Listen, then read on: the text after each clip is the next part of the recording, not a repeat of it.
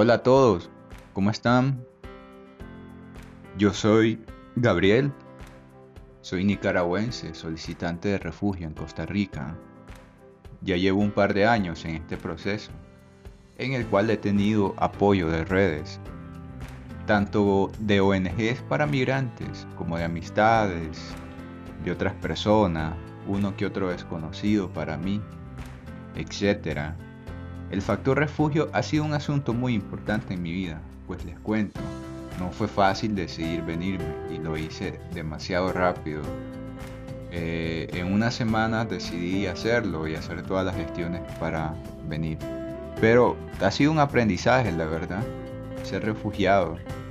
Y en todo este tiempo he aprendido sobre mis derechos humanos como persona, como refugiado. Y eso es lo que les quiero compartir hoy. Un poquito de esta información que les he preparado. Les contaré aspectos importantes sobre los derechos internacionales de refugiados. Está bien, pues, comencemos.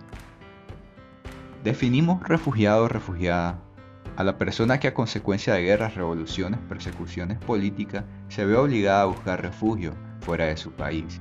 Esta definición lo hace muy diferente a ser migrante.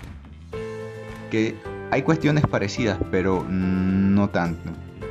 Las personas migrantes son aquellas que eligen salir de su país de origen por diversos motivos. Estos pueden incluir la búsqueda de oportunidades para mejorar su calidad de vida a través de un trabajo o en algunos casos búsqueda de una mejor educación, de una reunificación familiar u otras razones, que son distintas a recibir una amenaza directa, persecución o por acciones que violenten gravemente sus derechos humanos. Lo que es el caso de las personas refugiadas, quienes no pueden regresar a casa de forma segura. Los migrantes no tienen impedimento para regresar. Si deciden regresar a casa, continuarán recibiendo la protección de su gobierno. Las personas refugiadas, en cambio, huyen de la persecución, daños severos, conflictos armados y persecución que violentan sus derechos humanos. En ausencia de estos derechos y de esta protección en su país de origen, la cual el Estado no quiere o no puede proveer, son forzados a cruzar una frontera internacional y buscar seguridad en, otros países. De esta forma entran entonces en la definición internacional de refugiado, con acceso a asistencia de parte de los estados, organizaciones y de organizaciones que velan porque se respeten sus derechos humanos. Son también reconocidos precisamente porque es muy peligroso para ellos regresar a sus países y necesitan protección internacional en otro lugar. Entonces, eso, esas definiciones hacen muy diferente ser un migrante y ser un refugiado. A como le decía, ser un migrante por lo general hay un propósito, un objetivo detrás de ese viaje, detrás de esa emigración, mientras que un refugiado es algo, es una cuestión de básicamente de salvar su vida o de valorar sus derechos. ¿Qué es el derecho internacional de los refugiados? Es el compendio de normas consuetudinarias y instrumentos legales internacionales que establecen estándares de protección a los refugiados la base del derecho internacional de los refugiados es la Convención de 1951 y su protocolo sobre el Estatuto de los Refugiados de 1967. El derecho internacional de los refugiados, los derechos humanos y el derecho internacional humanitario se complementan entre sí. Los derechos de las personas refugiadas y solicitantes de refugio son derechos de los cuales el Estado receptor, en este caso Costa Rica, es responsable de garantizar. Estos derechos están escritos en la Convención de Refugiados y en los tratados de derechos humanos. Estos derechos conceden la posibilidad de permanecer en el país de acogida y no ser devueltos a su país de origen. De la no devolución.